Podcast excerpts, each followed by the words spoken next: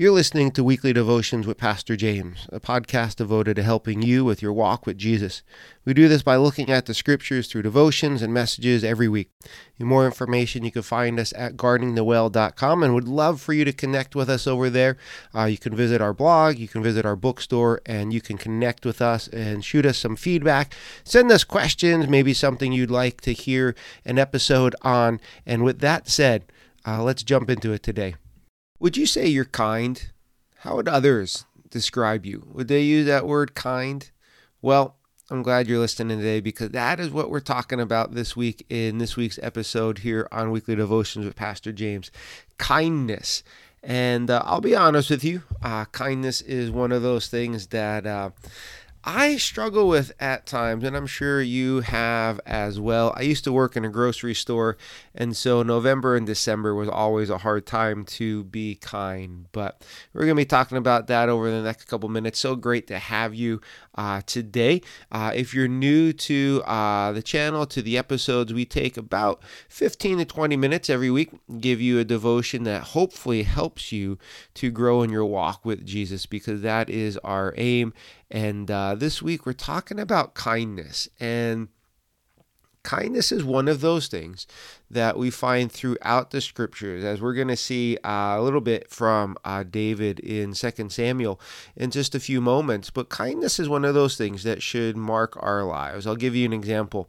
Uh, my family and I were just recently on vacation, and I don't get to go on vacation much.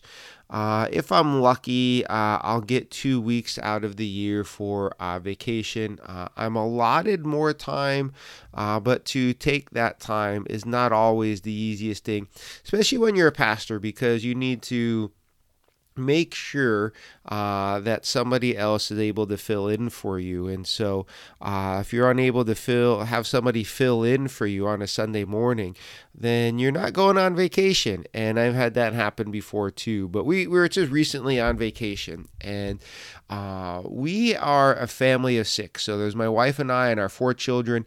And if you've been listening to this, uh, episodes long enough, you'll know uh, my oldest boy is in a wheelchair. And so going on vacation is not the easiest thing for us. It's actually uh, very, very difficult. And, um, we don't know how many more family vacations we'll get on because of of him but because there's so many of us uh, we need a hotel room that ha- that can sleep six people and honestly that is not the easiest thing to find uh, and if you do find it it's it's quite expensive uh, but we we were able to find one uh, we we go to this hotel all the time if we go out uh, where where we uh, vacation every couple years, and every time we go to this hotel, there is an issue. There there's been an issue every time we have stayed there.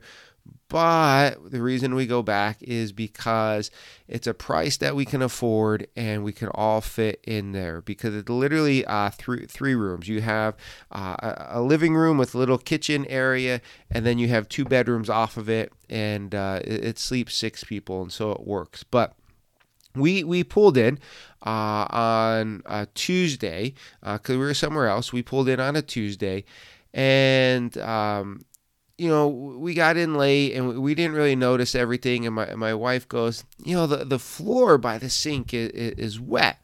And she goes, maybe maybe they just spilled water when they were cleaning the bathroom or, or something along those lines. Like, okay, yeah. And so we didn't think too much of it. And we went to bed. We woke up the next morning. The floor was still soaking wet and my wife, because she is a lot kinder than I am, uh, she tried to soak it all up with the towel. Uh, we went through two or three towels, and the floor was just still soaking wet. And we we called maintenance down, told them at the desk. Maintenance guy came down. He goes, "Oh, the drain seemed to be out a little bit. We'll, we'll um, you know, let's see how that works." So that's fine. Well, the next morning, uh, I went in the bathroom and I noticed that the the the ceiling in the bathroom is leaking as well, like literally drips of water coming down from the ceiling. And the floor right outside the bathroom door is still soaking wet. The the floor right outside of our room in the main in the hallway is soaking wet. And I said we, we can't stay here. This is this is not not safe. And so my wife went down and told them once again how the ceiling's leaking, the floor's leaking. And she goes, I was just kind to them. I was just really kind to them. She goes, It's not their fault. Uh, and ultimately, we believe a pipe was, was busted or, or leaking. And if I had gone to the front desk, I know I would not have been as kind. Uh, but my wife, as I said, is much kinder than I am, especially in these situations. She goes, it's not their fault. Uh, they, they, they can't do anything about a pipe busting or anything along those lines. And she goes, I was just kind to them. I wasn't going to be mean at them. I wasn't going to yell at them. And my wife firmly believes, and I, I, I, I think she's right, um, that when you're kind to other people in situations like this, that the kindness goes a lot farther than you freaking out at people. And she's right. Kindness gets you a lot farther, but kindness also shows Jesus to other people. And in that situation, my wife was able to uh, show the kindness and the patience of Jesus to the people at the front desk, more so than I, I would have. Uh, but lo and behold, they moved us to a different room right above uh, where we were staying, a room that we have stayed in before. So it all worked out and everything was fine. We got a free night staying there in the hotel uh, and all that. So it worked out, but her kindness really um, stood out to me, and I think it stood out to the workers as well. And it reminded me of something that we find uh, way back in 2 Samuel uh, chapter 9, and it is a story between David and uh, a young man by the name of Mephibosheth. And yes, that's a name in the Bible. And we're not going to go through all of it, but I want to just paint this picture for you and end with a thought for you this week. David has been king for well over 20 years. And David is sitting there one day and he literally asks, he goes, Is there anyone still left of the house of Saul that I can show kindness to for the sake of Jonathan? And so David, who is king, just sitting there going, You know what? I want to show kindness to the house of Saul. Now, you have to understand this. The house of Saul refers to King Saul, uh, who was king over the nation of Israel before David. But Saul wanted to kill David. Saul hunted David like a dog for over a decade, trying to kill him. Ultimately, Saul and his sons uh, lost their lives on the battlefield, not against David, but against the Philistines, but they died. And ultimately, David becomes king. And a couple decades later, David goes, I, I want to show kindness to Saul's house. Would you show kindness to the house of the man who is trying to kill you for decades? Not many of us would do that. But David does, and he does it for the sake of Jonathan. And the reason he says that is this Jonathan was Saul's firstborn son, but Jonathan and David were best friends. They had an amazing uh, friendship and relationship, and we find earlier in scripture that David and Jonathan, they make a covenant with each other. Ultimately was this, Jonathan going, David, I know you're going to be king, and when you become king, will you not kill off my family? Because that was the culture back then that you would kill off the other uh, royal family so that there was no threat to the throne. And Jonathan goes, Will you not kill my family and show kindness to them? And David's like, Well, yeah, absolutely.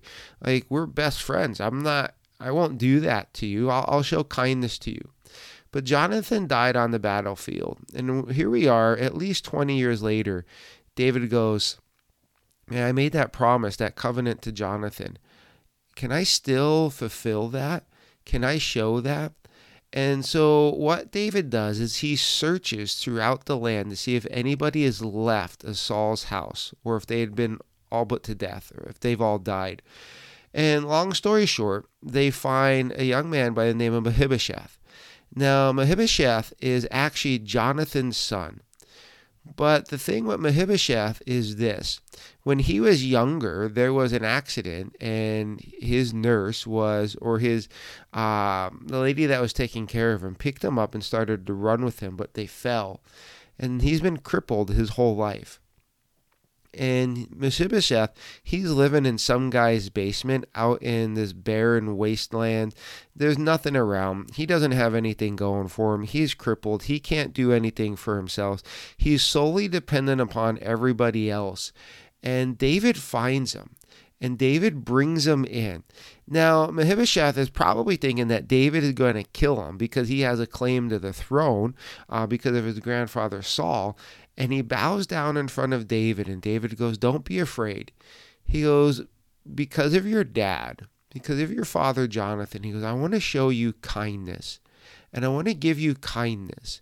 And the word kindness there, the Hebrew word is uh, hesed. H E S S E D. And it is a word that is used about 250 times in the Bible. And it means a, a loyal love, a loving kindness. And it marks David. That is what David wants to do. He wants to show this loving kindness, this loyal love to Mephibosheth for the sake of his old friend Jonathan. And so what David does is is quite amazing. He goes, Mephibosheth, everything that was your grandfather's, all the land that belonged to your grandfather Saul, he goes, I'm giving it all back to you. Because you you lost all of it. Your family lost all of it. I'm going to give it back to you. And you yourself are going to eat at my table for the rest of your life pretty much David goes, I'm going to take care of you. You're going to live here in the palace. You're going to eat this food. My servants are going to take care of you you, you don't have to live out in the barren wasteland. You get to live here in the king's house, and I'm going to take care of you. There's so much kindness by David.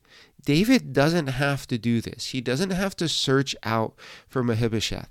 He doesn't have to restore to him all the land that belonged to his family. He doesn't have to care for him and provide for him and feed him for the rest of his life, but David does. He wanted to show kindness to Mephibosheth. God has done that with you, and He's trying to do that with you every single day. You see, God shows his kindness to you and I in so many ways. He seeks us, he pursues us, he restores back to us that, that which we've lost because of sin.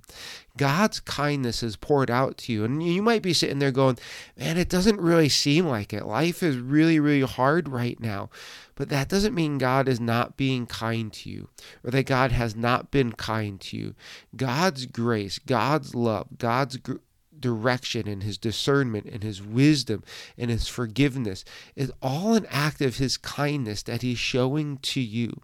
He pours out his kindness because it reveals himself to you, it glorifies himself, it blesses you and I.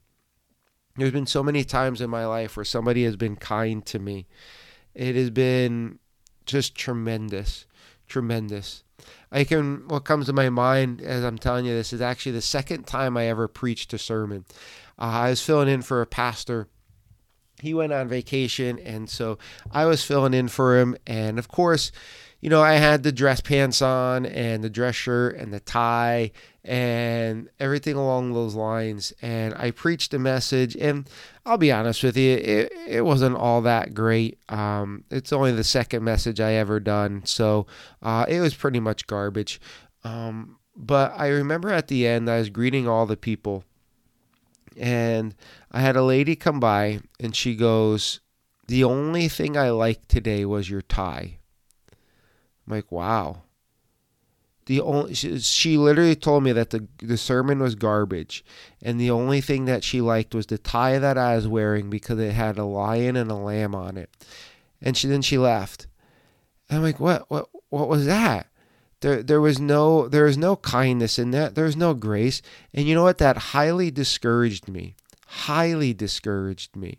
But then there's been other times where people have come up to me and they've said, you know what, what you said today really made a lot of sense. It helped me. And they've shown a kindness to me that I may not have deserved because I'll be honest, there's times in my life where I don't deserve kindness, but there's times where people have given me that kindness. Even if the sermon was horrible, they still go, you know, uh, I got something out of that. And kindness can change the direction of a person's life. It can change the course of their day, their mood, their mindsets, their attitude. God does that with you. He looks for ways to show his kindness to you every single day.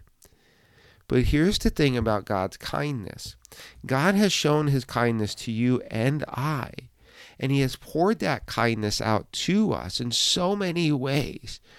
But here's what you also have to realize God has shown you this kindness, His kindness, so that He would be glorified, that you would be blessed, but also so that you can take His kindness and give it to somebody else. In Ephesians chapter 4, verse 32, Paul says this Be kind and compassionate to one another, forgiving each other, just as in Christ God forgave you. Paul goes, You know, God's been kind to you, and because God has been kind to you, you need to be kind to others. You need to show the same kindness that God has given to you to other people. Are you?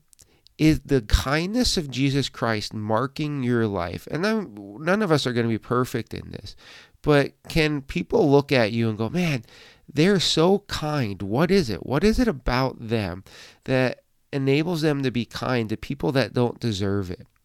So, who can you be kind to today? Is there somebody, maybe they don't deserve it? Maybe you're thinking of somebody right now that you go, you know, I can't be kind to them because of what they've done, what they've said, or something along those lines.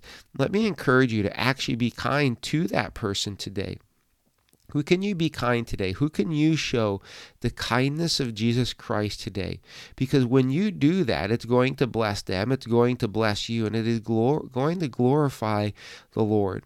And when you do that, that's going to enable you to build a healthier walk with Jesus. It's going to enable you to have a stronger walk with Jesus. It's going to enable you to experience the grace and the love and the kindness of Jesus all the more in your daily lives. So, once again, who can you be kind to today and show the kindness of Jesus to? Pray that this has been a blessing to you today.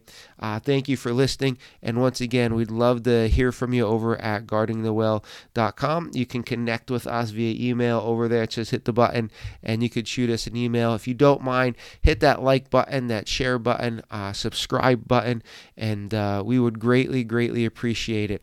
You take care and have a wonderful day.